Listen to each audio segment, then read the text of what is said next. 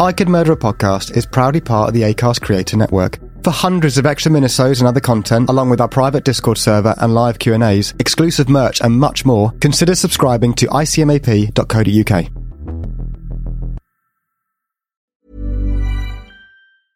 Hey, I'm Ryan Reynolds. Recently, I asked Mint Mobile's legal team if big wireless companies are allowed to raise prices due to inflation. They said yes. And then when I asked if raising prices technically violates those onerous two-year contracts, they said, "What the f*** are you talking about? You insane Hollywood ass."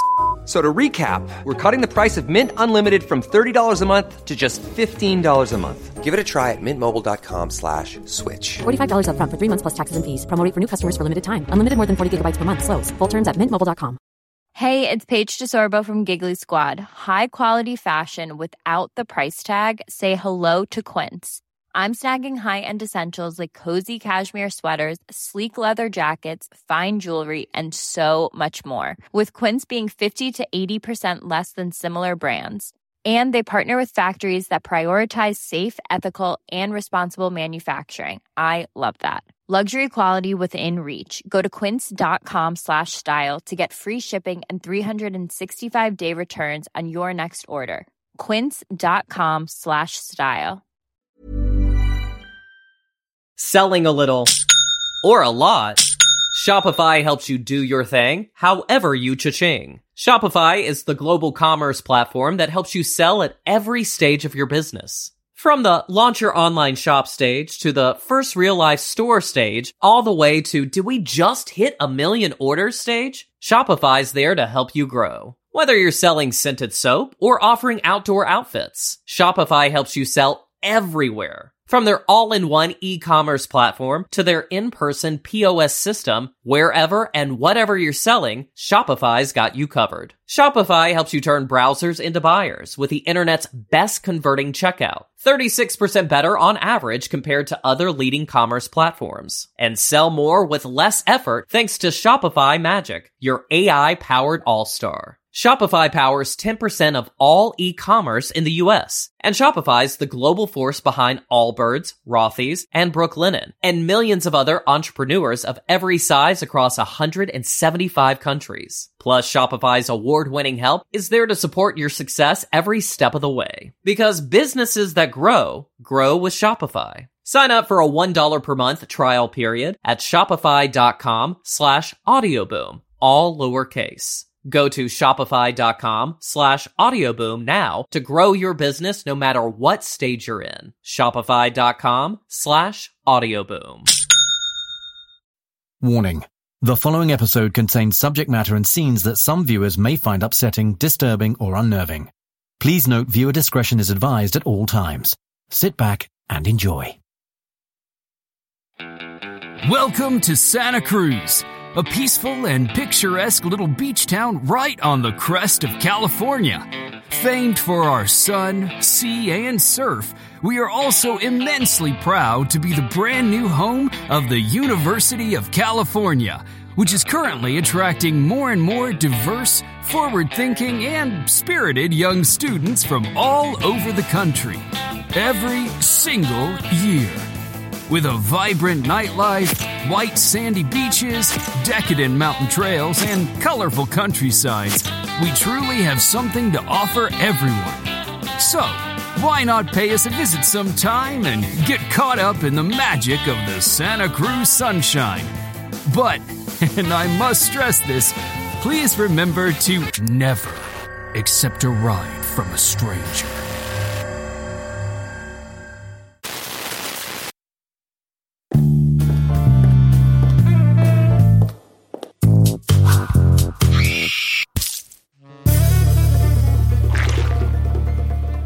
Hello and welcome back to I Could Murder a podcast. I'm Tom and I'm joined again by Ben. Again and again and again. And again. How's it going?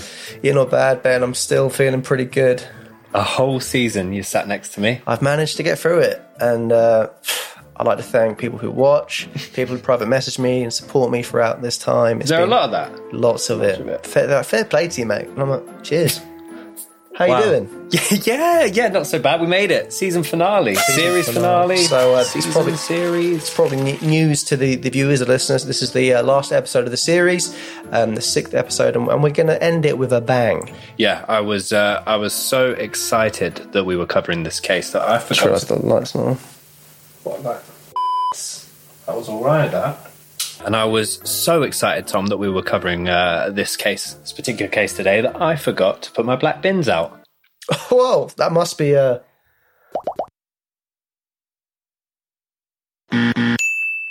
Once again, a huge thank you to everyone who's listened, who's watched, who's shared, who's liked, any commented, all those things. We've been blown away by the support and the yeah, the general good vibes everyone's given the uh, given the show. Oh, 100%. And I mean, we started off with episode one. You caught me out uh, with me saying I wanted to be binged. We now have six episodes for you guys, um, you know, all touching on the hour mark. So, you know, just while we have this little break, uh, you know, have a have a little binge. Six hours of content. I mean, that's Yeah. that's two. Well, that's four rom coms. That's yeah. I mean, and for me, true crime obviously best enjoyed just before bed or a, la- a lazy weekend. But um, there's six hours. You choose. You choose what you do with them. Um, you know, if you want to listen to us at midday, go ahead. That's nice of you, Ben, to let them. Thank you. No, honestly, seriously. And of course, we'll be back strong with season two. We're not too sure the exact date we're coming back yet, but we'll be, of course, we'll be posting it all on our socials when we do know. But Ben, let's get into today's case. Um, this is one that I've known you've been very, very keen. Um, You've kind of led the way more on this one than I have in terms of picking it. Uh, what was it in particular that led you to Ed Kemper? Mr. Ed Kemper, aka the co-ed killer, aka the co-ed butcher, aka not so often the ogre of Santa Cruz. Has, has he ever? Mm, fair Yeah, enough. there you go. So the reason we wanted to cover uh, Kemper, I mean, he's been brought. He's had much more of a spotlight shone on him uh, via the fantastic Netflix series Mindhunter. I mean, guilty. That's how I know him. Yeah, Take me away. Lock don't, him up. Don't, don't. Because we've got to do the episode. So that'll be stupid. Yeah, I saw in Mindhunter. Don't touch that. I saw him in Mindhunter, and um, the the actor playing him was amazing. Yeah. And ever since then, yeah, I've looked into more bits of him, and he's a very intriguing character. As old Ed. for me, I was fascinated by Kemper going back. What? Ooh, maybe ten years. I was. Uh, Never mentioned him. oh, it was not an easy, easy Ten guy years to ago. bring up. Yeah. I think if I log into my old, old, old YouTube account, I'll see my previously watches, uh, and uh, Kemper will feature prominently. I'm not bragging. I just didn't know you were into true crime ten years ago. I told you I was looking at underground stuff, indie crimes, feeling things out, and uh, well, not feeling things out, but um, Kemper's been on my radar for quite some time, Tom. My fascination with him is, and, and there's two Bens that are going to feature in this episode. So if you could kind of split me up or hold me back when when possible, I'd really appreciate it. Um, so one Ben eh, has a soft spot for Kemper, and he absolutely shouldn't have a soft spot for him. There's been a few comments in the other episodes of you kind of having soft spot for killers, soft spots. I didn't see these comments. Y- Your mum said it. She didn't comment it. She did to me. Anyway, the intrigue with Kemper, absolute giant of a man, six foot nine, incredibly articulate, uh, has an IQ of 145, um, which is just insane. Um, but it, the, the intrigue with me is the fact that he's turned himself in, which we'll, we'll go into some more detail on shortly. Um, but he's very eloquent in the way that he self analyzes himself, almost self diagnoses himself as you view these uh, these interviews, all of which are available on YouTube. There are tons of them, tons of different interviews. He's been uh, incarcerated for um, forty odd, fifty odd years now. Yeah, some very good documentaries with the policemen who actually caught him and, you know, were friendly with him, which we'll get into. Yeah, yeah, yeah. Well, that's exactly. He's very, very likable. Um, he's he's mild mannered. He's friendly. He's smart. He's intelligent. He's got quite a dry sense of humor, which obviously I'm into. Obviously. So he was uh, he was a big name, and uh, that's why we've kind of saved him to go out, uh, t- you know, to conclude season one with. So uh, Big Ed. I think he's a big name, but there's, for a lot of people, they don't know, they know him, but they don't know a lot about him. So I think this will be a good episode to kind of just get people, you know, get to get people aware exactly the kind of his story. Yeah, I mean this is a big old dive. As far as our dives have gone so far, this is a This is like, if you're in the sea, Mariana's Trench. oh, lengthy lengths, deeply depths. What the hell are you talking? Just trying to stay positive. Okay, Ben, for the last time of series one, can you please set the scene? Let's do it. The year is 1973. It's dawn. A six foot nine inch shadow silhouettes underneath misty streetlights by a gas station in Pueblo, Colorado. The weary figure of a tall man casts itself back and forward as he paces up and down the rocky roadside. He has just spent the last 48 hours and almost 1,500 miles driving non stop from the seaside town of Santa Cruz, California, functioning only on the caffeine pills he's consumed. The giant of a man is close to collapse. Physically, emotionally, mentally. He checks his car radio again and again, switching stations back and forth, waiting to hear his story break the news. Nothing is reported, nothing is revealed. His heart still racing, he makes his way into a phone booth. Spilling his heart to the answering detective, his confessions are met with disregard and disbelief. He is told to call back at a more appropriate hour. Dawn turns to daylight and he makes a second call, this time reaching his friend, Detective Jim Connor. Again, he spills his heart, calling for help and unloading his confessions. In shock, the Santa Cruz Police Department follow up his confessions. Bewildered and in disbelief, the gentle giant has led them straight to two dead bodies in his house, with many more to follow. Big Ed, as he is affectionately known, now reveals himself to be the co-ed killer. Oh, that was intense, Ben. Well, But when you said Big Ed, you weren't talking about 90 Day Fiance Big Ed. Well, necks are a running theme in this case, and Kemper would have had no chance of him. I don't think, even though Ed Kemper is a very clever man, I'm not sure he would know what to make of other Big Ed. Yeah, I'd love to see a twin style movie with Big Ed and Big Ed. that would work. That would be beautiful, and I think it would probably be um, to scale. Big Eds. The Big Eds, they could call it. Cruising around, oh, well, causing mischief.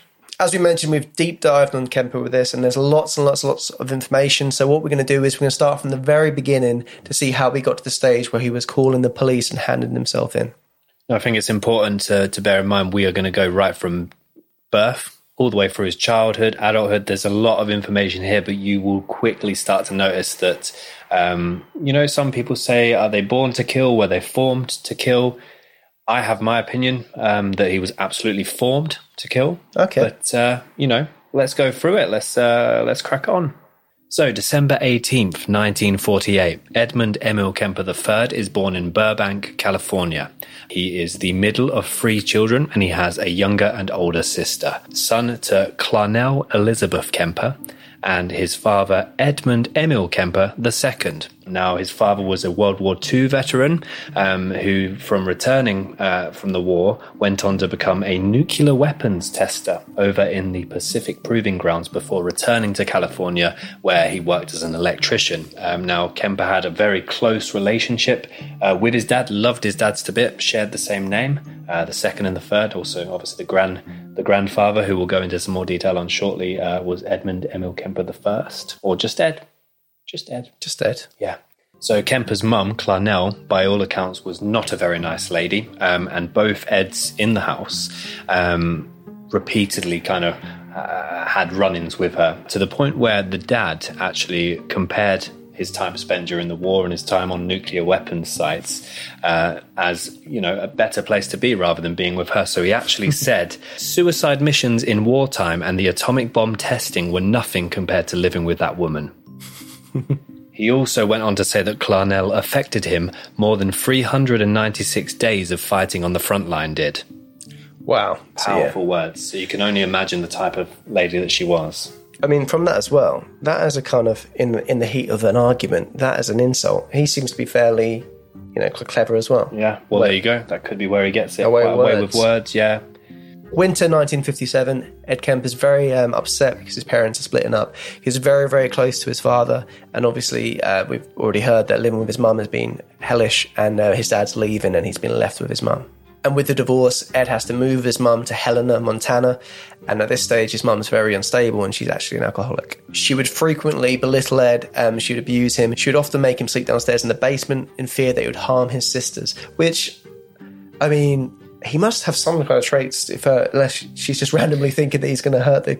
I think size maybe a consideration is a big lad, but also you know she had she had from what we've read about her, she seems to have something against um, males. She seems to also have something against, obviously, the the father or her ex husband. Sorry. Yeah. Um, so maybe she associates baby Ed or childhood eight year old Ed as uh, a reminder of her ex husband. But either way, she's sending him down in a dark basement. He's he's scared of the dark at that age, um, and Kemper would go on to claim that he could hear rats moving about and rustling Yeah. about. Kemper would later on describe that experience as, as if he was descending to hell and his sisters were going to heaven, and he had a furnace down there which would burn bright at night, and he'd always associate that in his mind as, as that was the separation. His mum would al- also mock him when he was 15 because he was six foot four, which quite brave thing to. I mean, if big lad, I mean, That's something to be proud of at that age. Yeah. You know, sign him up. celebrate it. Uh, but then, and also she wouldn't. She, she said she wouldn't show him a lot of love in fear that it would turn him gay,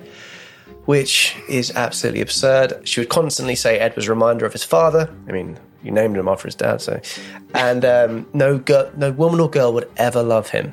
It was later postulated that Kemper's mother had borderline personality disorder, which I mean, from that is is fairly fairly clear. Yeah, absolutely. Okay, so summer 1959, Kemper is now 10, um, and he begins to show signs of antisocial behaviour. Um, and the first real notice of this is cruelty to animals. That's so a very always a red flag. yeah, absolutely. An early warning sign for someone that might go on to do something then to humans. Um, Kemper buries the family cat alive, waits for it to die. He then digs up the corpse of the cat and decapitates it.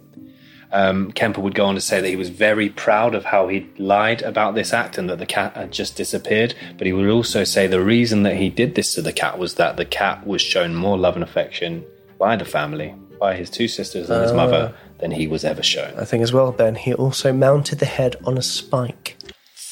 In spring 1962, 13 year old Kemper kills another family cat. This time he says it's because it, the cat was showing more favour to one of his sisters. I mean, this is a cycle already. You can see of jealousy and rage he has within him. This time he doesn't just bury it, he actually um, cuts it to pieces, keeps it in his wardrobe where his mother would eventually find it. So, not quite a copycat killing. Oh. During this time, he also exhibited some other strange behaviour, um, including taking one of his sister's uh, toy dolls and kind of tearing the limbs apart, tearing the head off. Um, but I did read in uh, one of the transcripts that we're looking into, and it was a, a deep dive there. We'll go into that in some more detail. But uh, he claims that this was in retaliation to her breaking his cap gun that he got from a trip to New York. Well, I kind of think killing the cat, yeah, massive red flag. Breaking your sister's doll, it's not. That's It happens, sibling fight. Well, it doesn't. Yeah, it does. That doesn't. Well, I wouldn't be like worried if if I had a son who did that. I wouldn't be like, oh my god, he's. Well, I did something awful to my brother. Not that awful, but I put my foot through his toy wrestling ring in Christ. retaliation for him throwing my uh, remote controlled racing car on the garage. So you could get it back. Couldn't get up there. I couldn't. It wouldn't. I think you're out of order. Also, a very strange quote from this time was a 13 year old Kemper said, If I kiss her, I'd have to kill her first. And that was talking about one of his teachers. So, a very the thought in his head, the thoughts going around his head are just very disturbing at this, at this very early age. Yeah, so in that household, obviously, two sisters, one one younger, one older, and his mother. So it's a, a very female dominant household. They were making fun of uh, of Ed because um, I think uh, there was a teacher's birthday or something like that, and they were all kissing her on the cheek. But Ed was the only one in the classroom that refused uh, to Oh, do this. Um, obviously, word got back to the sisters, and again, this was that they end up calling him gay and making fun of him for not doing it. But again, to say Yeah, and he's. if I kiss her, I have to kill her. yeah, it's very odd. And also, Another flag. He also snuck out of his house with his father's bayonet and would watch his second grade teacher through her windows, which, with a bayonet in hand. yeah. The same year, summer of 1962, 13 year old Kemper actually has two near death experiences. Um, once, when his older sister tried to push him in front of a moving train. Whoa.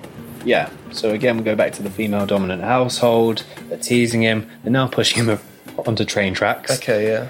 So uh, luckily, he was able to get back off the tracks before the, the train got there. Uh, the second time, again, it's his older sister, um, but she pushed Ed into the deep end of a swimming pool, knowing that he uh, he couldn't swim, uh, which resulted in Kemper almost drowning. A lifeguard actually had to save him. You just stand up. I mean, it's that I mean, tall. he's six foot. No, yeah, yeah. By that age, yeah, could have done. I mean, stop kicking, stop paddling, and just stand up. Even though he had a very uh, combative relationship with his sisters, he would also play some play some family games with them. You know, the kind of normal family games you play, it or you know, uh, hide and seek, seek, or 40. electric chair and gas chamber were the games that he played with his younger sister. Uh, which, I mean, that house um, in electric chair. His sister would uh, tie him up and flip an imaginary switch, and he would tumble over and writhe in pain from electrocution, or simulate choking on gas. Autumn 1963, the very next year, uh, Kemper runs away from home. He decides enough is enough and tries to reconcile with his father. Um, his father's actually over in Van Nuys, uh, California. So I had a little look at this. It is a 1,180 mile journey. So, how he did this, I couldn't find how he did this, but I've, I've broken it down for those that are interested in geography. Um, Tell me more about the bins. it would take 17 hours by car, two and a half days by train. Slow, slow train. Probably the one that Kemper nearly got pushed in front of by the sounds of it. Um, or 363 hours by foot. However, however he managed to get there, he got there. Because by the time he got there, he discovered that his father had remarried and actually had a stepson. Was the stepson called Ed? He wasn't. He wasn't. I couldn't find. Uh, So he could be called Ed. Well, he could be. let's not rule it out. Let's not rule it. Out. That's what I'm saying. Just don't rule That it would out. be a kick in the teeth, wouldn't it? and if he was called Ed uh, 2.5, just to mug him off. Yeah. Yeah. Who knows? His dad didn't just uh, kick him out. He let him stay for a short period of time, and they sent him off to live with his paternal grandparents. I'm sure his dad knew what his mother could be like and was like, I'm not going to send him back there, but I'll send him over to the grandparents. But at the same time, I don't really want him. Yeah, it's tough, isn't it? Kemper, it's very much a one-way bond from from what I'm reading. Mm.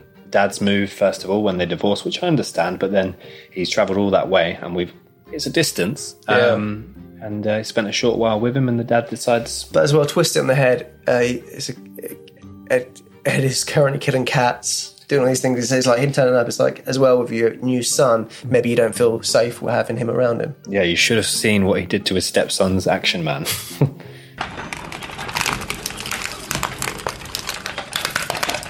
Kemper hated the idea of living with his grandparents. He later described his grandfather as senile and his grandmother as constantly emasculating me and my grandfather. On August 27th, 1964, age 15, Kemper is sat at the kitchen table with his grandmother called Maud Matilda Huey Kemper. Maud, Matilda, Huey, Kemper. What tune's that? Just trying to be a football song. Didn't work. Okay. Um, Selling a little or a lot. Shopify helps you do your thing, however you cha-ching. Shopify is the global commerce platform that helps you sell at every stage of your business. From the launch your online shop stage to the first real life store stage, all the way to did we just hit a million orders stage? Shopify's there to help you grow. Whether you're selling scented soap or offering outdoor outfits, Shopify helps you sell everywhere. From their all-in-one e-commerce platform to their in-person POS system, wherever and whatever you're selling, Shopify's got you covered. Shopify helps you turn browsers into buyers with the internet's best converting checkout. 36% better on average compared to other leading commerce platforms. And sell more with less effort thanks to Shopify Magic, your AI powered all-star. Shopify powers 10% of all e-commerce in the US, and Shopify's the global force behind Allbirds, Rothy's, and Brooklinen, and millions of other entrepreneurs of every size across 175 countries. Plus, Shopify's award-winning help is there to support your success every step of the way. Because businesses that grow, grow with Shopify. Sign up for a $1 per month trial period at shopify.com slash audioboom, all lowercase. Go to shopify.com slash audioboom now to grow your business no matter what stage you're in. Shopify.com slash audioboom. where they have a big heated argument, and this results in Kemper storming off. Um, and she's just sitting there, you know. I imagine she's quite smug with the fact that he's, he's stormed off. When Kemper returns, returns armed with a rifle. It's a rifle that his grandfather gave to him when they went hunting, and he shoots his grandmother in the head, Point blank, yeah. and then two shots in the back to be to be sure. Now, it's alleged, um, based on the post mortem, that uh, as well as shooting her dead, there were some stab wounds found in her body. So it's alleged that after she'd passed away, Kemper then proceeds to, to stab her corpse multiple times. He's claimed his first human kill, um, his grandmother, and at the time, his grandfather, who he was slightly more had slightly more affection for returns from grocery shopping. Now Ed, not wanting his grandfather to go through the pain and the emotional distress of finding his uh, the, his soulmate of fifty years, although she sounded like she was quite nasty to him, belittling him, uh, but his wife of fifty years uh, to find her dead. Kemper approaches the car as he returns from grocery shopping and again fires bullets into him at point blank range. I kind of feel this is um, a sign of him trying to justify, you know, it's, it's oh, I'm going to spare his feelings by killing him. It doesn't, it's Yeah. not really something that's going to wash. And I, I, you know, when you listen to his interviews and he's so softly, softly spoken, you may go, oh, that's a, ni- that's a nice reason to kill for killing someone. Yeah. Um, but yeah, I'm not really buying it. Another reason we can explore is that he wanted to do this as a way. Obviously, he'd been he'd been made very angry by whatever his grandmother had done to him, but also as a way that he was proving to his parents, if they don't want him, you know, you're not going to send me anywhere, and he was doing it in retaliation. True. Uh, to having been sent there. Yeah, and especially to his father who sent him there and his, his, his, Well, his dad's exactly. parents. I mean, yeah, that's very, very dark. Exactly. So Kemper, um, you know, it's quite a remote area that his grandparents were living. It's a countryside uh, house uh, where he's killed them both. So there's no one that's, that's witnessed this. He panics. He phones his mother, of all people, um, explains what's happened. She advises that he, you know, I, I don't know what her j- initial reaction was, but she advises Ed call the police and wait, which I mean, he that- does. I mean, he, and he does that in your monologue. He is not. He's learned behaviour is, I've done something wrong. I'll call the police. He waits to be collected by the police, and after that, is claimed. He's claimed to have said, "I just wanted to see what it felt like to kill grandma," which is sounds like a Little Red Riding Hood. How big are your teeth, grandma? Taste lead, grandma. Um, Even when we're on a budget, we still deserve nice things. Quince is a place to scoop up stunning high-end goods for 50 to 80% less than similar brands. They have buttery soft cashmere sweaters starting at $50, luxurious Italian leather bags, and so much more. Plus, Quince only works with factories that use safe, ethical, and responsible manufacturing. Get the high-end goods you'll love without the high price tag with Quince. Go to quince.com slash style for free shipping and 365-day returns.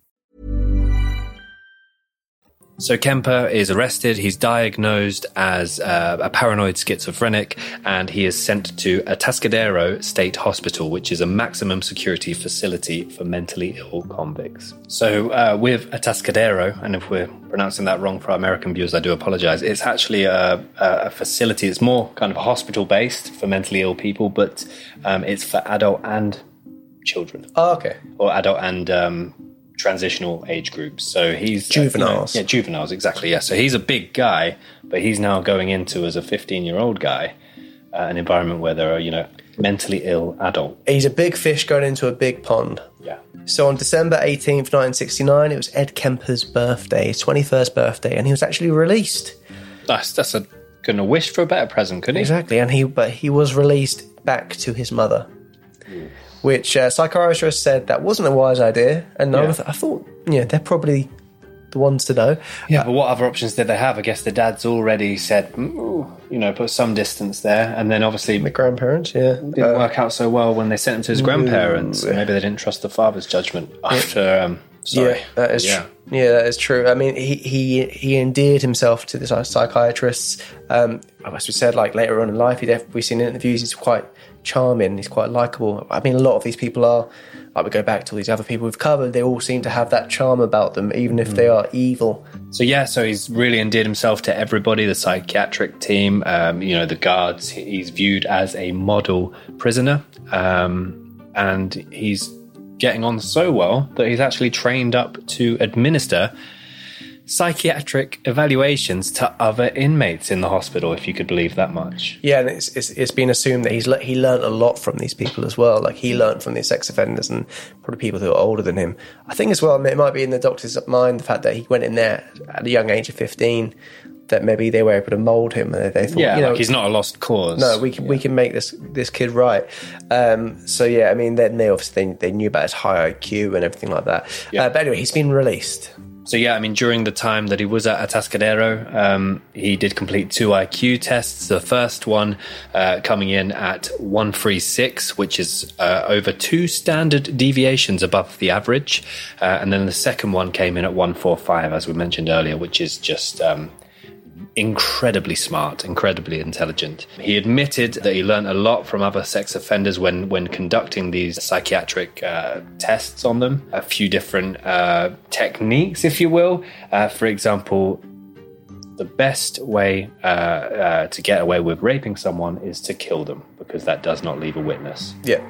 Kemper also claimed that during these evaluations, obviously, he wasn't just administering them, but he was completing them himself, and he learned how to manipulate psychiatrists. So Kemper is now out. It's, it's three years later. He's living with his mother. Not a big shock. It's a highly toxic environment. His mother is now an alcoholic. She's unable to physically abuse Ed now, but she's verbally abusing him. He's six foot nine now. Yeah, So he is. big guy. Big guy. It's important to note as well. Um, in the years while Ed was uh, incarcerated, uh, his mother did try to remarry twice, but they both kind of dissolved quite quickly. So these guys were not buying into her, and uh, and uh, they, they So got she- out of there quite. Yeah, I guess that will make her a lot more bitter and a lot more hateful. Um, he he wasn't able to. He wasn't forced to live in the basement, but also at this point, Kemper's getting a taste for alcohol himself. He's going to the jury room, which is a local police hangout. He's also a big fan of police shows, and he, he gets a real buzz from talking to the policeman. I think as well, him knowing in the back of his head what the crimes he's committed, Mhm. kind of feels like maybe he's infiltrating and learning bits here. Yeah, absolutely, and obviously he's had five years in uh, that secure facility where he's he's learned all these different uh, evaluation techniques, all these different kind of common traits, uh, and maybe uh, a few tips, Yeah. tricks. This is where he becomes known as Big Ed, a self-described a self-described friendly nuisance. According to regulars at the jury room, he was a likable guy with a great personality. He would talk with police about what was going on in the area and offer tips and solutions. He was a very, very likable, friendly, outgoing guy and was often described as a gentle giant. Some uh, of the regular coppers drinking in the jury room also referred to him as a police groupie. He did hope to become a police officer, but he was turned down because of his size. Yeah, unbelievable reason. You'd think the bigger the better, kind of like a bouncer. But uh, apparently it was because it was a state trooper position and he was too big for the motorbike. Okay. Wow. I mean, I've seen those two fat twins on a motorbike, and if they can take it, Big Ed. But I don't think they were, you know, tr- chasing down criminals at the time. You, it, I'd watch it if they were. I tell you that much. Yeah, but, that's fair. That is fair. Yeah. So, November 29th, 1972, Kemper's juvenile records were permanently expunged. Expunged, um, articulate Ed Kemper would probably be able to define that really well for us, but essentially that means that they've been removed from the records completely, completely eradicated. He's out of prison. He's he's made a few copper mates, you know, a bit like you, copper mates. Yeah. Um, he meets a student at a Santa Cruz beach. Um, not often talked about this, but um, he actually ends up uh, becoming engaged with her the yeah, following I, yeah, year. I didn't know that. So there's a reason that you might not have heard of it. What is due to follow, and what we're about to cover. Um, as a result, his fiance's parents requested that her name not to be revealed to the public. That's um, very thoughtful. Yeah. I'm going to say because I mean the amount of documentaries there are about him. I'm sure that she would have been absolutely hounded the whole Yeah, time. being associated with him. So yeah, well done, parents. I mean, it's very rare we get to say well done to the parents in these in these uh, podcasts. So we'll tip the little hat there. So the same year, Kemper gets a job working on the highway division, which is basically maintaining, uh, fixing highways. Kemper did pick up a nickname. He was called the Forklift. Um, and this is because of his ability to carry two 92 pound sacks of cement above his shoulders. So, obviously, to reiterate his power, his force, his strength, his size, um, you know, he, he was called Forklift. He gets hit by a car, and he gets fifteen thousand dollars settlement, which nowadays is worth almost hundred thousand dollars. So that's a lot of money to be get. And with that money, he uses it to move out of his mother's house. He uses it to buy a certain car. Yeah, a 1969 Ford Galaxie, um, which will feature prominently moving forward. Kemper finds that he escapism almost in this car, so he absolutely loves just driving around in his car. Potentially, it's because you know while driving, he's not going home to his mum's, he's not going back to you know an empty apartment. He's he's just truly at peace. Well, he said he, he loved driving when he was a kid, and then obviously that was uh, taken away from him when he was when he was away, uh, locked away. So um, he used his time to drive around and. Um, and also just to kind of experience and witness kind of things that he felt like he missed out on. So, in doing this and in spending a lot of time on the road, Kemper starts to notice a lot of student uh, hitchhikers in the area. A, a, suspiciously high number of hitchhikers, apparently, uh, across the Santa Cruz area. He begins storing plastic bags, ropes, knives, blankets, and handcuffs in his car. So, that's quite an escalation. Yeah, it seems it seems to be an odd. Um, I mean, he's just gone. He seems to be fairly getting his life back together. He's just got the money, he's got the car, he's got a fiance, he's got an apartment. It's, it's kind of oh, there's a lot of hitchhikers around here. Let's fill the car up with weapons.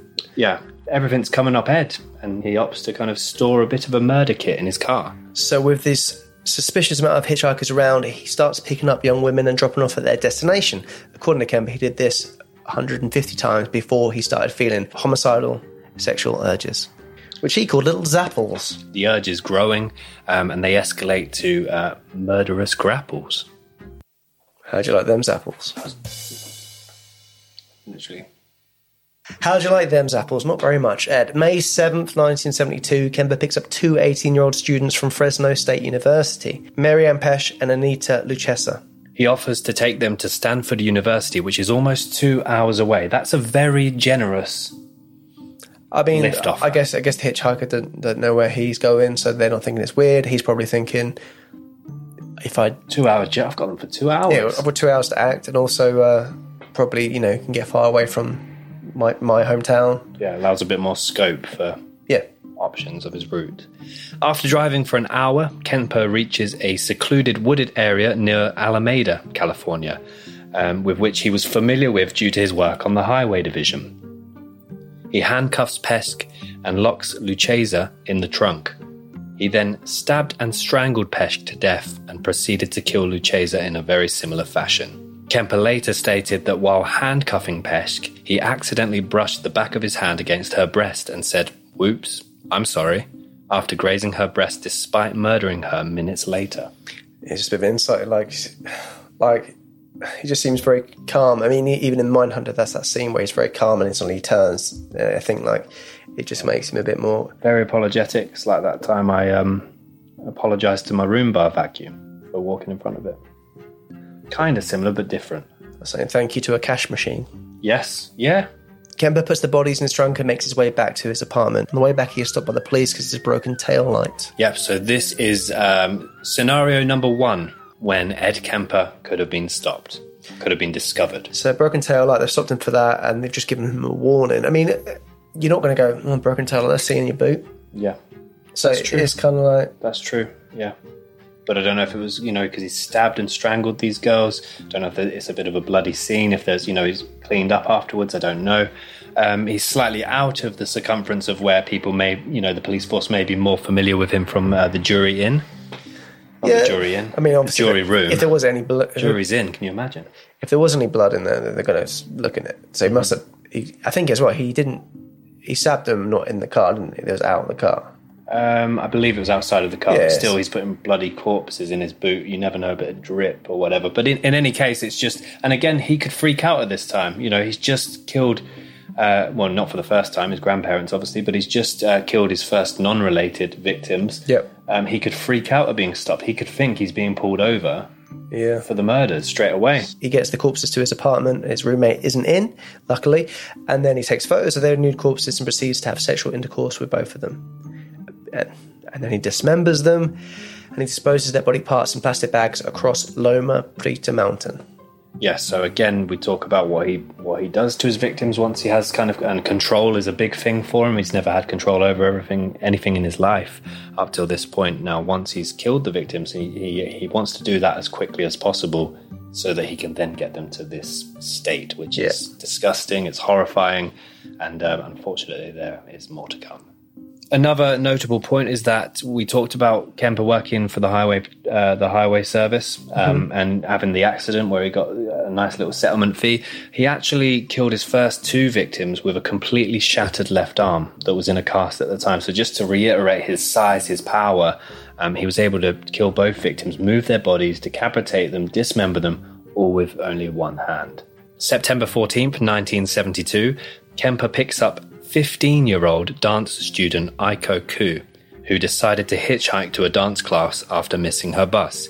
Now, again, I went through um, uh, the transcript of one of uh, Kemper's more recent parole hearings. It's, it's a fascinating read if you've got time, like me.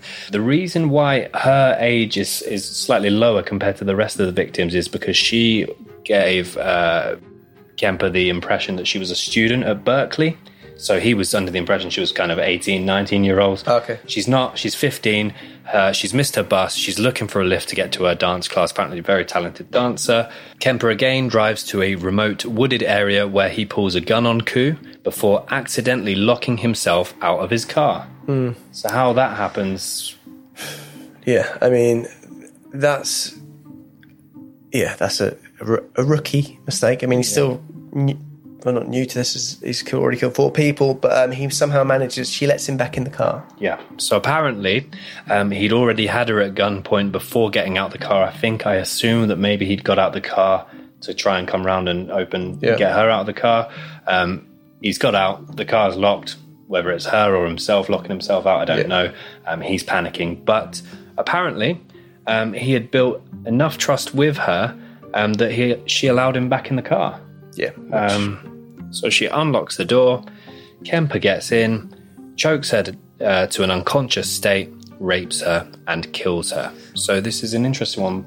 She is unconscious, but this is the first person he actually, and only person that he rapes while alive. uh, but the, th- the thing about her letting him in, he did have a gun in his hand. So That's true. I mean, I could kind of see like why he did that. Anyway, he put the body in the trunk and he drove to a bar to have a few drinks. He uh, later would admit to going back to the trunk of his car after having a few drinks and marring the body like a fisherman would his catch. He takes the body back to his apartment again. Luckily, the flatmate isn't in again, and he um, He's had quite a bit of luck there as well. He Don't know what the flatmate does. he has sex with the corpse, dismembers, and disposes of the remains in a similar way to the first two victims. January 7th, 1973, we move into the second year, second calendar year of Kemper's spree. Um, now, Kemper at this time has, has, has opted to move back in with his mother, so I don't know if he's ran out of that kind of settlement fee uh, Yeah. cash that he's burning. Um, but anyway, he, he's, he's moved back in with his mum. Um, again, it's a very toxic environment for him. Um, he has an argument with his mum, decides to go out and have a drive, but he, this time he's driving and he's on the lookout for his next victim. Yeah.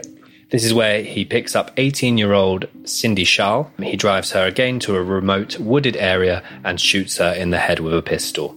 He then puts her body in the uh, trunk of his car and drives back to his mother's house, where he places the corpse in his bedroom closet. He leaves it there overnight, waits for his mother to go to work the next day, removes the bullet from the corpse, and then proceeds to have sex with the corpse.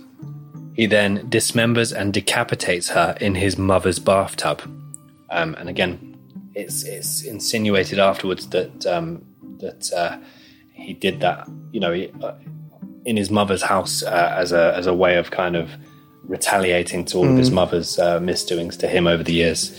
Um, so Kemper decapitates her in his mother's bathtub. He then disposes the body parts by throwing them off a cliff. However, he keeps hold of the head for several days, regularly engaging in irrumatio. Please don't Google that word if you um, are intrigued. It's not not worth it. He eventually buries his head in his mother's backyard, which, again, I guess that's a sign of um, you know, an It's F- like a territory thing almost. yeah, it's an FU to his mum as well. February 5th, 1973, Kemper has a heated argument with his mother and left his house in search of a possible victim. So it seems to be getting a bit of a pattern here. Yeah. He's getting raised with his mother, then head out and look for look for the kill. With heightened suspicion of a serial killer preying on hitchhikers in the Santa Cruz area, students are advised only to accept rides from cars with university stickers on them. Having moved back in with his mum, uh, she also worked at the university.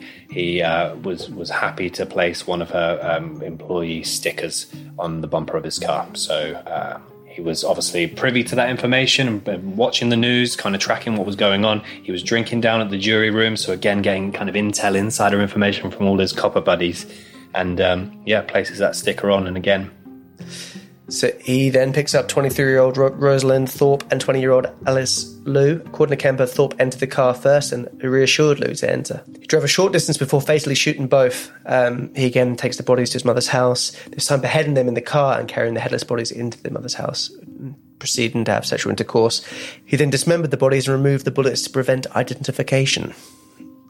The next morning, he discarded their remains at Eden Canyon.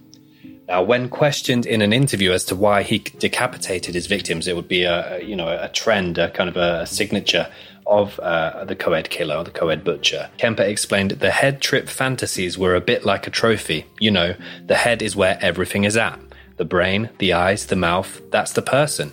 I remember being told as a kid, you cut off the head and the body dies. Well, that's not quite true. There's a lot left in the girl's body without the head, which is It's very, very eerie. I mean, some of the stuff he said just sounds like a horror B movie. Like, yeah, take the head off and then the body dies. It's yeah. just- Or he's approaching it as a professional butcher.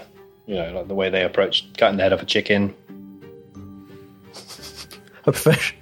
selling a little or a lot, Shopify helps you do your thing however you cha-ching. Shopify is the global commerce platform that helps you sell at every stage of your business. From the launch your online shop stage to the first real life store stage, all the way to do we just hit a million orders stage? Shopify's there to help you grow. Whether you're selling scented soap or offering outdoor outfits, Shopify helps you sell everywhere. From their all-in-one e-commerce platform to their in-person POS system, wherever and whatever you're selling, Shopify's got you covered. Shopify helps you turn browsers into buyers with the internet's best converting checkout. 36% better on average compared to other leading commerce platforms. And sell more with less effort thanks to Shopify Magic, your AI powered all-star. Shopify powers 10% of all e-commerce in the US, and Shopify's the global force behind Allbirds, Rothy's, and Brooklinen, and millions of other entrepreneurs of every size across 175 countries. Plus, Shopify's award-winning help is there to support your success every step of the way. Because businesses that grow, grow with Shopify. Sign up for a $1 per month trial period at shopify.com slash audioboom, all lowercase. Go to shopify.com slash audioboom now to grow your business no matter what stage you're in. Shopify.com slash audioboom. Professional butcher. Yeah, so um, what do you want a chicken? Yeah, when you cut the head off of the chicken, it dies, by the way. Do you still want it? Yes, I want. I, no, I want a live chicken. What do you want? Too late. So that brings us to April 20th, 1973, the final victims. So, after drunkenly coming home from a party, Kemper's 52 year old mother makes her way back into the house. Now, in doing so, she wakes up a six foot nine inch, we'll, we'll repeat his height again, sleeping Ed Kemper. Sleeping giant. Sleeping giant, snoozing away, slumbering giant. Kemper decides uh, to just check in on her, so he pops upstairs uh, to her bedroom where he finds her sitting on the bed reading a magazine or reading a novel. So she finds him standing there in her, her doorway, and this is kind of a snidey comment. She says, "Oh, I suppose you're going to want to sit up and talk all night, aren't you?" Yeah, which is a it's a weird weird insult. Um, and I would have thought Ed's never really wanted to do that with his mum because she's been always been horrible to him. Um, and that's uh, not not wasn't the wisest way to treat him at this point, was it, Ben? Yeah, that's that's the bizarre trigger point. So Kemper softly replies, "No, good night," and goes back downstairs and proceeds to wait for her to fall asleep. He waited for her to fall asleep and he returned to the room and bludgeoned her with a claw hammer and slit her throat with a knife. Uh, so that's three family members he is he has killed. Yeah. He subsequently decapitates his mum and engages in irrumatio. Again, don't pop that in your Google machine. It's not worth it. It's it. basically Essex with the head. I mean, yeah. Kemper claims that he then put her head on a shelf and screamed at it for hours. Um, he then proceeds to throw darts at the head as well as removing her tongue and tearing out her vocal cords. He then puts them in a garbage disposal, um, and they, they think that he, he did this because of all the years of abuse of her, verbally abusing him. It's him blending these up, and it's, it's his way of kind of like winning. Which, uh, and this whole thing he was doing, he was doing it to completely humiliate her as well. This was all a sign of just going, "I've won," essentially. So just like her ex-husband, just like the many men that she kind of befriended after divorcing, just like Ed, the garbage disposal couldn't take her vocal cords. What happened? It rejected them and they came back up through the sink. It couldn't uh, actually um, break down his mother's vocal cords. So it's quite an ironic twist there. Thought you'd like that. Yeah. Kemper recalls that moment seemed very appropriate. Kemper then put his mother's headless corpse into his closet and went for a drink at a nearby bar. He was getting a bit nervy at this point, thinking that he was going to be found out. He actually invites one of his mother's friends around for a movie. Her very best friend. It's only Sally Hallett. Sally Hallett. He thought Sally was most likely going to be the one that would come round and, and smell a rat. So he invited her round and then he strangles her to death. Yeah, and another uh, interesting thing extracted from Kemper's most recent parole hearing transcript of 2017. Um, he mentioned in killing his mother's friend Sally Hallett, he actually did this for revenge. Um, it's alleged that it was also a possible motive to make it look like they just both went off on a vacation together. Okay. However, he says, no, no, no, I did that for revenge. And the reason I did that is that the two of them had agreed to spend a summer traveling over to Europe together. For four weeks, they were going to go and spend two weeks in England and two weeks in France. On the day that they were due to deposit for their trip, Sally backed out and really messed his mum around with the down payment. He then went on to say, If my mother ever dies from the stuff I did, Sally is going with her. This is one trip she's not going to miss. He, has, he does have a way with words. Yeah, but interestingly, then he's doing that in retaliation for her upsetting his mother. So there is, Uh, amongst all the hate, there is some love for his mum. So Kemper left a note for the police that read, approximately 5.15am Saturday. No need for her to suffer any more at the hands of this horrible murderous butcher. It was quick, asleep, the way I wanted it. Not sloppy and incomplete, gents. Just a lack of time. I got things to do. So for a wordsmith, not very wordy in, in the letter. Yeah, not as uh, eloquent as he normally is, but then again, I guess he's in a bit of a rush. He's in a bit of a panic, so maybe that's a, a one panicked Kemper. It's like when you leave and you just leave a little post-it note on the wall. Yeah.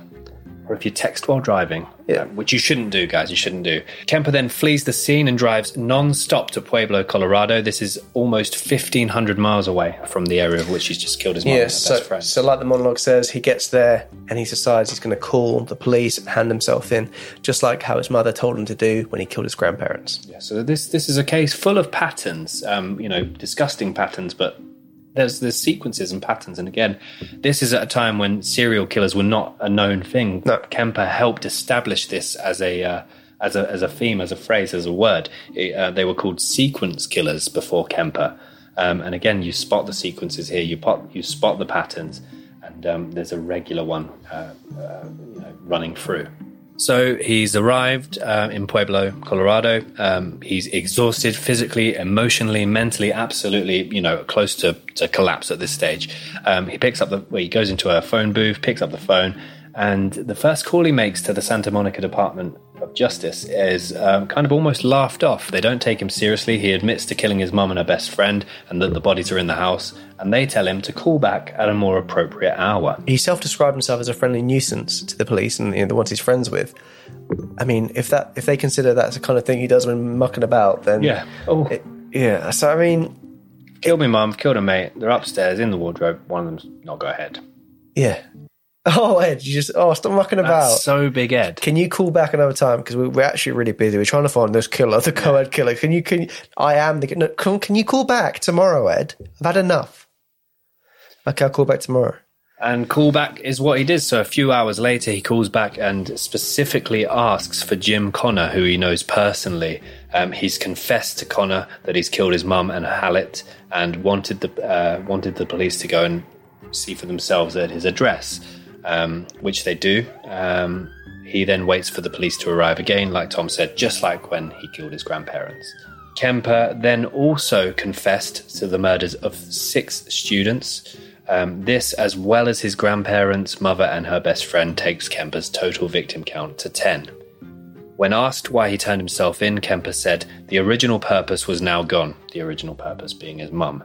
Um, it wasn't serving any physical or real or emotional purpose. It was just a pure waste of time. Emotionally, I couldn't handle it much longer.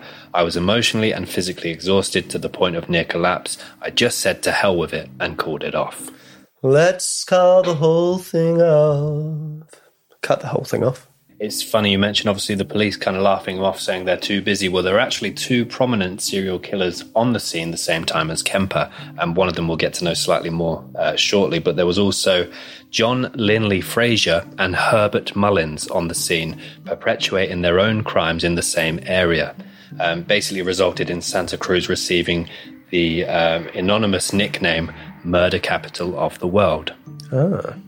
There you go. I mean, it, it's Kemper. Um, the way he talks, the way he looks, the way he speaks, how articulate he is. He does stand out in this world of serial killers. It started with surrogates at a non-human level.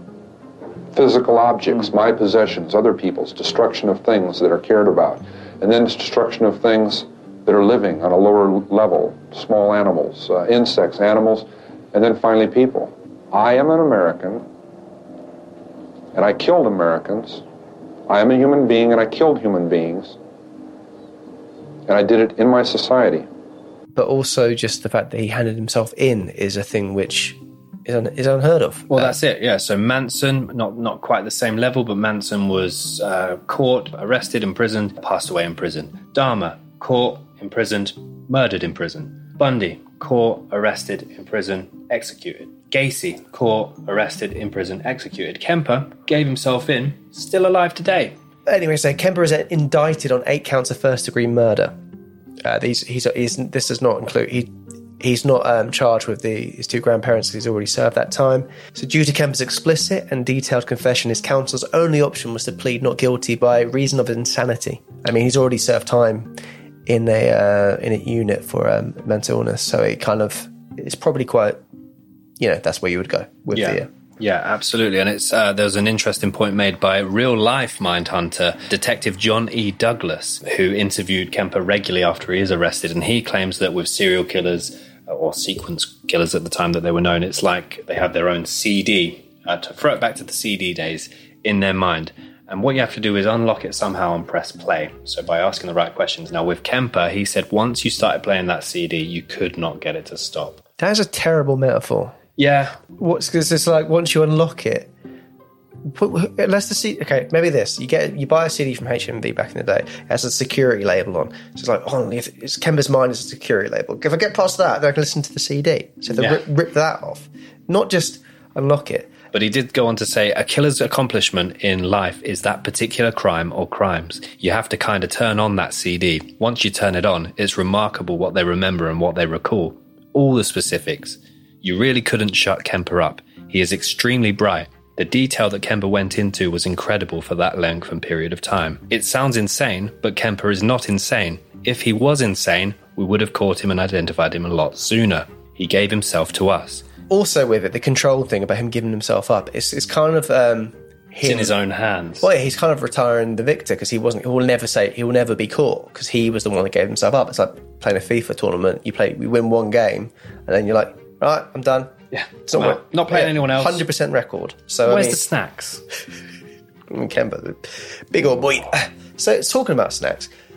I didn't know this. I'm just come across the notes now. The, Yeah. the cannibalism. He would later take it back So he so he claimed at one point that during he, the trial. I think this was made- along the lines of them trying to get him to Oh, so, he sounded so- insane. okay. So try to try and make him sound insane. They said I think him, we play on the lawyers as well, saying that plead guilty by reason of insanity. Yeah. I mean, what else can you do in that situation? Yeah, so making a flesh casserole, which he's apparently said to try and push him towards the insanity um, bargain, I guess. But yeah, he la- later on recanted that. Um, flesh casserole. Yeah. While in custody, Kemper tries to commit suicide uh, multiple times, but he is never successful, and his trial goes ahead on October 23rd, 1973. They found Kemper to be legally sane and fit for trial. November 8th, 1973. Just over two weeks after the trial started, the six man and six woman jury deliberated for five hours, declaring Kemper sane and guilty on all counts. Kemper asked for the death penalty. Quite a specific one, as I recall. The old death by torture. which isn't a thing. No. Yeah, um, very odd and very sadistic way of wanting to go. I think is that something he says knowing that it's not going to happen. You know, a bit of a machism, macho. Yeah. However, capital punishment at the time in California had been halted. Kemper instead receives seven years to life for each of the eight counts of murder. He was sentenced to serve these concurrently at the California Medical Facility, where he remains today at the ripe old age of 71. He served some of his sentence at the same time as other notable California based criminals, Charles Manson, and we mentioned him earlier, Herbert Mullin. Yes, they caught Herbert Mullin. Kemper showed a particular dislike for Mullin because Mullin committed his crimes at the same time and in the same area as Kemper. Uh, so again, it's not admiring his work. It's very much he, he viewed him as a low grade criminal. He just says he's just a cold blooded killer. Yeah. Killing everybody he saw for no good reason. Yeah, exactly. Whereas Kemper, I guess, viewed himself as being a really established fort. Well, like Kemper, Kemper said, he did, he he picked his victims randomly. Yeah. So there's so he's just picking them randomly. He's killing them essentially because he's in an argument with his mum. Yeah. I mean- you sound a lot like Herbie Mullin, Yeah. Kemper. Sorry, Kemps. You are a big lad, though, so I I won't say it to your face. While imprisoned with Mullin, uh, admits to manipulating and physically intimidating Mullin. Um, so Mullin's over a foot and a half shorter than Kemper. He's claimed that Mullin, who who was pleading insane and playing up a little bit, Yeah. used to sing all the time, no matter where he was. So Kemper threw cold water over him, and that immediately stopped him from singing. He would then, when uh, he, he claims when Herbie is a good boy, he gets peanuts and gives him peanuts. He then went on to class this as behavior modification treatment. Well, then he said uh, pretty soon um, Herbie would ask his permission to sing.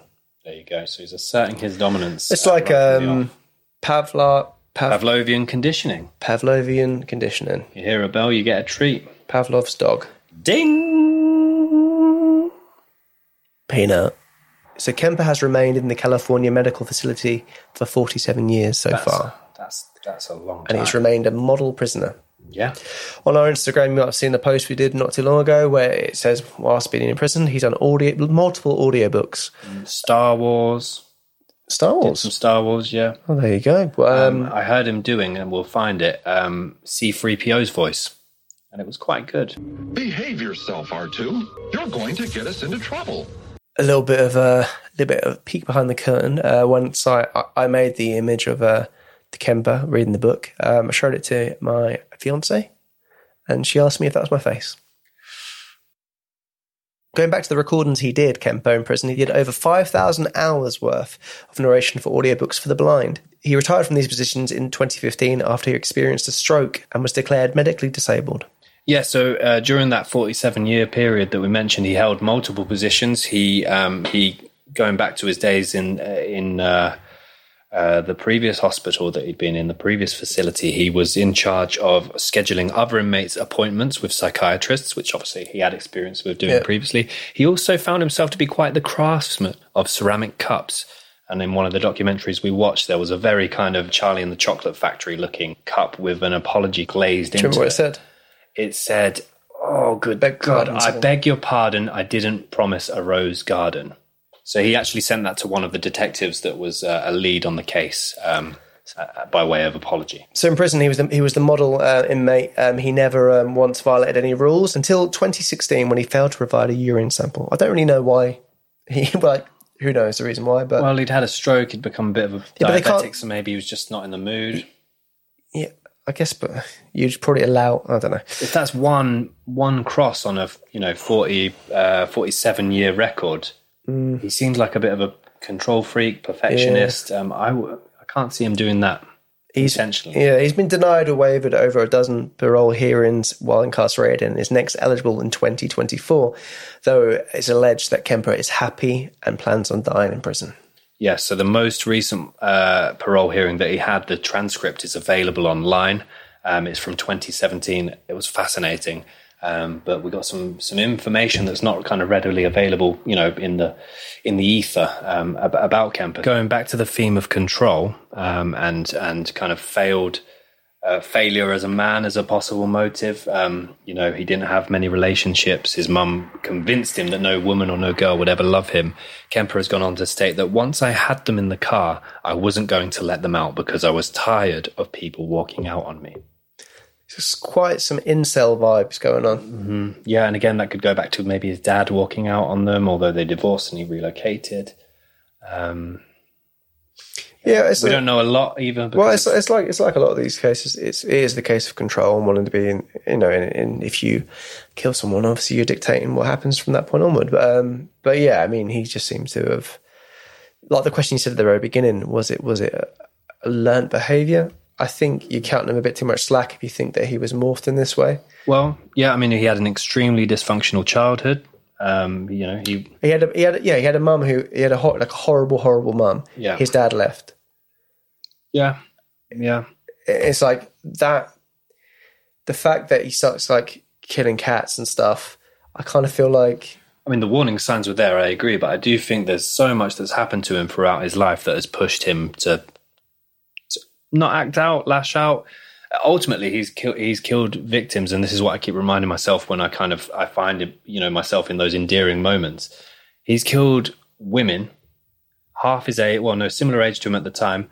Half, quarter of his size, third of his size. Yeah. You know, he's smothered them. yeah, it's, ca- yeah, it's cowardly yeah i mean Yeah. a man of his size i'm not saying he'd be much braver to kill other men but it's, it's, it's Yeah. essentially the the thought yeah he had a very diff- difficult childhood i'll never know the kind of pains and struggles he went through his mother sounded like a, a nightmare Mm-hmm. uh, but i mean he can't then go oh well you know Yeah. I mean, the only male he killed was his senile grandfather, and he shot him from behind. yeah So there you go. Um, Kemper claimed frustration as a big motive for his crimes. He was frustrated that he couldn't do anything with his victims when they were alive, so he killed them to fulfill those desires. Yeah, I mean that's yeah, that's what he that's what he's saying. So I can't I can't disagree with that being his in his head. But at the same time, I mean, in all of this, I mean, the gagging order or wherever it was that his fiance's parents done has, has worked out actually blinder here because we've got nothing on her. But Yeah. He had a fiance, Yeah. so it's like. If anything, be a good fiance and don't be going out being jealous about not being able to spend time with a bunch of students. So it's it's uh, I'm not, I'm not feeling sympathy for Kemper at all in any way. I mean, ne- neither of us are, but it's just like his. I think he's very because he is a wordsmith and he's got a lot of his his little excuses he's using, and it's as if to go, "Oh, fair play." No, not fair play. The psychology of Kemper is a fascinating one. Um, so, Kemper, um, when discussing his victims, states that my original intention was to make it very quick for them, for none of them to be aware of what was happening. Not to keep them from stopping the crime, it was to keep them from suffering. I have a real bad problem depriving people of their lives. It wasn't the aspect of killing them, it was the aspect of possessing their bodies afterwards. So it was almost after the fact, evicting someone from their body. And I'm sorry it sounds so cold, but that's what it analogizes to.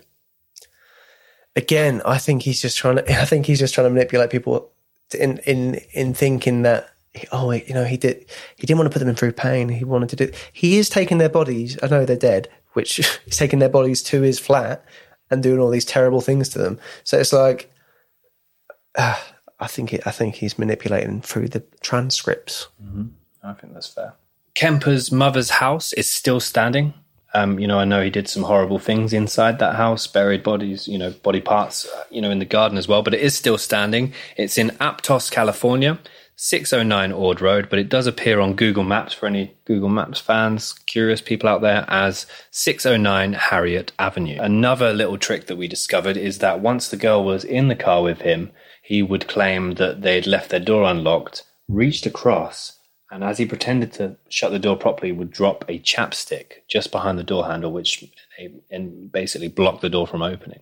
As well as this, when he did pull up, he would always, if they didn't get in the car straight away, kind of look at his watch, look back at them, and go, you know, act like a businessman, act like he's got somewhere to go, and he's, you know, put some distance between himself and potentially the co-ed killer. Yeah, it just kind of shows how calculated he was, and again how manipulative he is, and he knows the kind of exactly what the concerns people are going to be having, and he's able to ease their their worries essentially.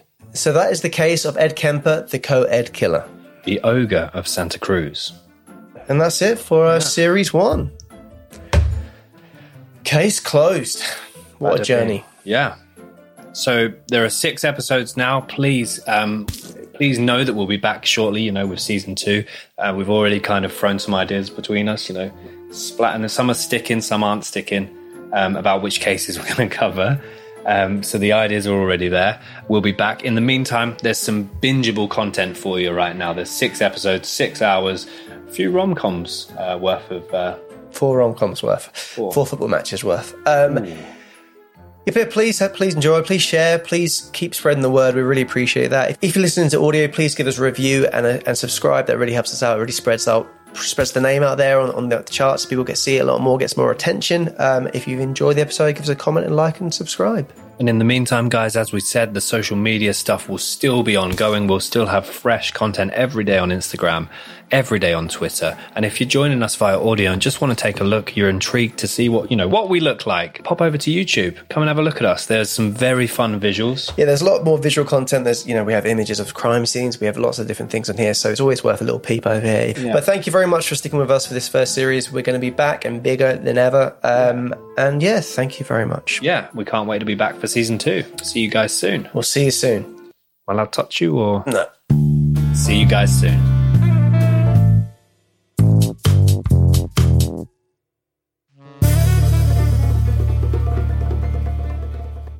Selling a little or a lot. Shopify helps you do your thing, however you cha-ching. Shopify is the global commerce platform that helps you sell at every stage of your business. From the launch your online shop stage to the first real life store stage, all the way to did we just hit a million orders stage? Shopify's there to help you grow. Whether you're selling scented soap or offering outdoor outfits, Shopify helps you sell everywhere. From their all-in-one e-commerce platform to their in-person POS system, wherever and whatever you're selling, Shopify's got you covered. Shopify helps you turn browsers into buyers with the internet's best converting checkout. 36% better on average compared to other leading commerce platforms. And sell more with less effort thanks to Shopify Magic, your AI powered all-star. Shopify powers 10% of all e-commerce in the US, and Shopify's the global force behind Allbirds, Rothy's, and Brooklinen, and millions of other entrepreneurs of every size across 175 countries. Plus, Shopify's award-winning help is there to support your success every step of the way. Because businesses that grow, grow with Shopify. Sign up for a $1 per month trial period at shopify.com slash audioboom, all lowercase. Go to shopify.com slash audioboom now to grow your business no matter what stage you're in. Shopify.com slash audioboom. Toyotathon is on, so stop in and get a great deal on a rugged new Tacoma or Tundra, ready to tackle the toughest weather. Find out more at buyatoyota.com. Hurry, Toyotathon ends January 2nd. Toyota, let's go places. Even when we're on a budget, we still deserve nice things. Quince is a place to scoop up stunning high-end goods for 50 to 80% less than similar brands. They have buttery soft cashmere sweaters starting at $50, luxurious Italian leather bags, and so much more. Plus, Quince only works with factories that use safe, ethical, and responsible manufacturing. Get the high-end goods you'll love without the high price tag with Quince. Go to quince.com slash style for free shipping and 365-day returns.